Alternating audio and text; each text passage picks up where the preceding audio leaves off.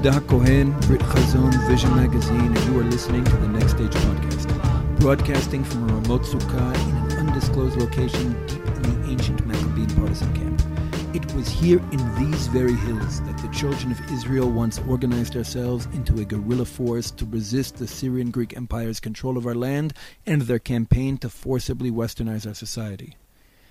In many ways, our history repeats itself like a spiral the characters change and the technology advances, but we often find ourselves reliving similar stories with familiar central themes.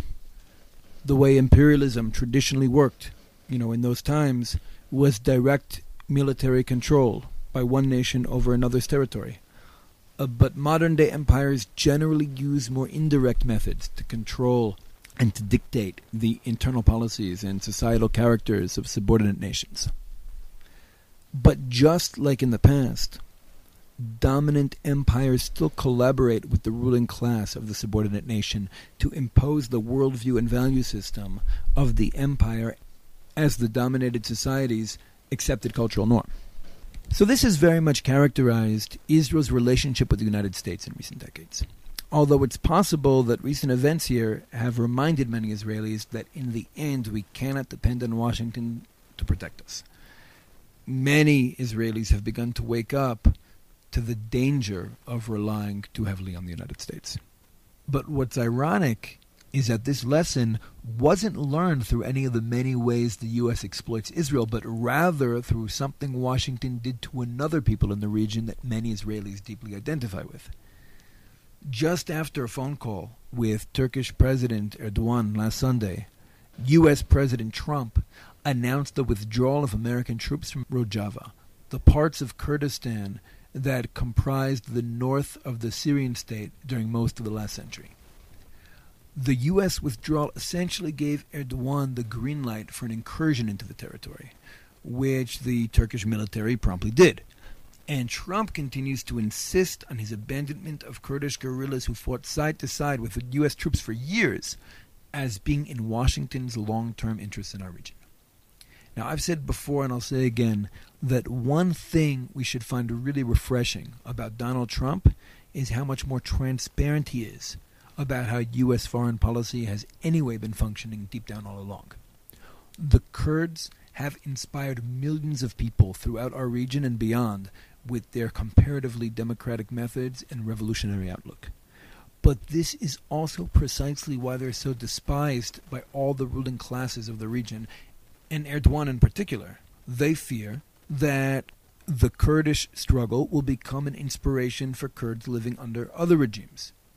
And not only for the Kurds, for all other oppressed peoples of West Asia and North Africa. But for Erdogan in particular, the oppression of the Kurds is a necessary tool to cut through the class struggle in Turkey, allowing him to continue the oppression and exploitation of his country's working class the interests of the ruling classes are diametrically opposed to those of the poor and oppressed masses. In Turkey, Iraq, Iran, and Syria, the same regimes who have oppressed the Kurds and other minorities for decades have also been brutalizing their own poor. And also in the West, the same leaders who have deceived, betrayed, and aided the oppression of the Kurds time and time again are carrying out austerity policies and viciously attacking the living standards of their own citizens.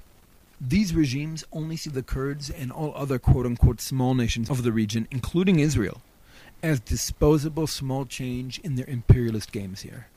The Kurdish people of Rojava cannot trust any of the ruling classes here or in the West. They can only rely on their own forces and on other oppressed peoples of the region to come to their aid. The Rojava revolution came about as part of the initial Syrian revolution and it succeeded largely due to its revolutionary character and democratic methods, which appealed to wide layers of workers and poor throughout the region. But it made one major mistake. It allied itself with the forces of imperialism in our region. And while I can understand such a move as a short term survival method, the Kurds fell into a very similar trap as Israel and allowed for the creation of conditions that made their long term survival dependent on Washington. Seeing Trump's cynical and shameless betrayal of the Kurds has had a very sobering effect on many Israelis, and will hopefully also lead to us deeply internalizing the realization that we cannot allow our deep sense of vulnerability to be exploited by the US or any outside forces to coerce us into advancing their interests at the expense of our own. In fact, this is exactly how anti Semitism works in the current global system. And it's not new. Even under feudalism, Jews were enlisted by the ruling classes as a vulnerable buffer group to manage the oppressions of others. As tax collectors and money lenders, Jews were the oppressors European peasants saw. And so, when their oppressions became too much to bear, they took out their anger not against the lords in the castle, but against the Jews next door. The Jews were a distraction away from their real oppressors, and the Jews themselves cooperated with the system because we felt ourselves to be powerless and extremely vulnerable and welcomed any protection or limited power offered by the authorities we lived under. And as the West transitioned from a feudalist to a capitalist system, systemic anti Semitism was grandfathered in. People see many Jews in America, for example, accumulating wealth, moving up, and gaining positions of influence. And when they hear Jews who genuinely feel vulnerable and oppressed complaining about our oppression, they don't understand what we mean. Anti Semitism doesn't work the way racism does. Racism works to create permanently exploitable groups of workers, people kept in line through discrimination and violence, kept poor and dependent on low wage jobs. They serve as the shock absorbers for the economic downturns inherent in the system. Now, Jews were the shock absorbers of Europe's class societies. We were the Middle Agents, drafted into being the local representatives of a distant ruling class that exploited and persecuted us while squeezing the lifeblood out of Europe's peasants and workers. The whole point of anti Semitism has always been to create a vulnerable buffer group that can be bribed with some privileges into managing the exploitation of others. But when social pressure builds, the buffer group can be blamed and scapegoated in order to distract those at the bottom from the crimes of those at the top. Peasants who go on a pogrom against their Jewish neighbors generally don't make it to the nobleman's castle to burn him out and seize the fields. This was the role of Jews in Europe. This has been the role of Jews in the United States. And this seems to be the role of Israel in the Semitic region. The State of Israel was established in war only a few short years after the Holocaust. The Jewish people still felt incredibly vulnerable, with Israel absorbing a refugee population twice its size while surrounded by British armed enemy states. Israel's first Prime Minister, David Ben Gurion, believed Israel's survival to depend on connecting our state to a big, powerful ally. This superpower patronage doctrine first sought out a relationship with the Soviet Union, quickly shifted to France, and eventually landed on the United States. But the way a healthy nation is meant to behave, especially in today's social Darwinist geopolitical system, is to first define its interests and only then create alliances based on those interests. Perhaps due to a failure among Israeli leaders to define Jewish national interests beyond mere survival, we found ourselves first deciding who we want to be friends with and then defining our interests based on the agendas of the friends we want. And in recent months, it's become clear that Washington has a new man in Israel's political system that might at first glance seem like an unlikely candidate for the role. Israel Beitenu leader uh, Avigdor Lieberman has once again been holding up the formation of a governing coalition here in Israel. Last week, he presented his outline for a unity government, calling for a rotation in which Likud leader Benjamin Netanyahu would serve as prime minister first, followed by blue and white leader Benny Gantz. According to the outline, only the Likud, Lavan, and Yisrael Beitenu would initially be included in the government. Additional Knesset factions would be permitted to join the coalition only after basic guidelines and budgets are decided. Lieberman's proposal includes four steps. In the first, a joint team would be established for the three parties to decide the basic guidelines of the unity government.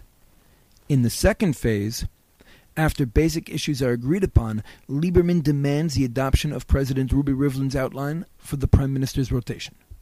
The third stage would be the establishment of a unity government comprised of the three parties that would immediately work to approve both the 2020 state budget and a concrete plan for drafting Haredi men of military age into Israel's army over the next 10 years.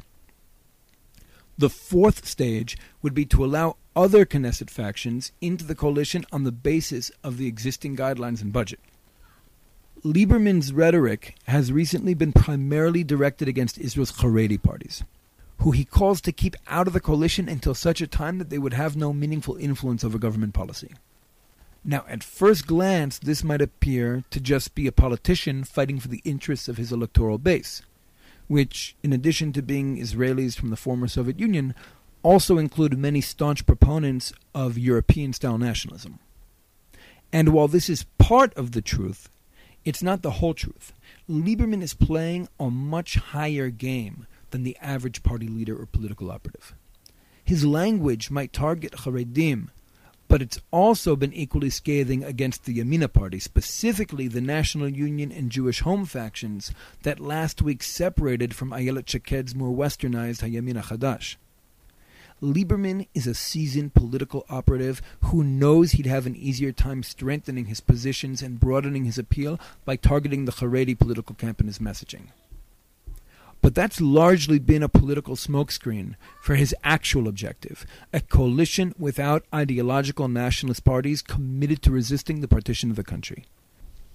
The Yisrael Beitenu leader has been clever enough to pair the Haredi parties with the national religious factions ideologically opposed to dividing the land of Israel.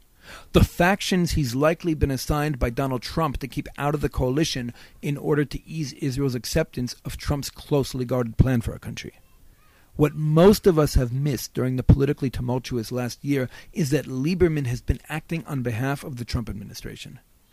In late April of 2018, Lieberman traveled to Washington and returned with a test balloon for Trump's plan to divide Israel into two separate states. Lieberman was serving as Israel's defense minister at the time and expressed support for the plan and urged Israelis to give it a chance. At this point, it should have become clear to the public that Lieberman had been recruited by the Trump team to drum up support for the initiative. Even earlier, in November 2016, Lieberman responded to news of Trump's electoral victory by presenting himself to be at the service of the new administration through expressing support for a Jewish construction freeze in most of the West Bank.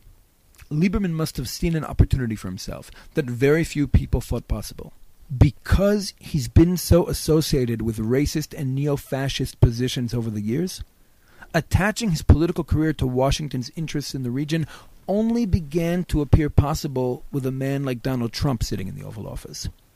But while Lieberman's ability to fill the role of Washington's man in Israeli politics has really only been made possible by the ascension of Donald Trump, the role itself has existed for way too long in our political system.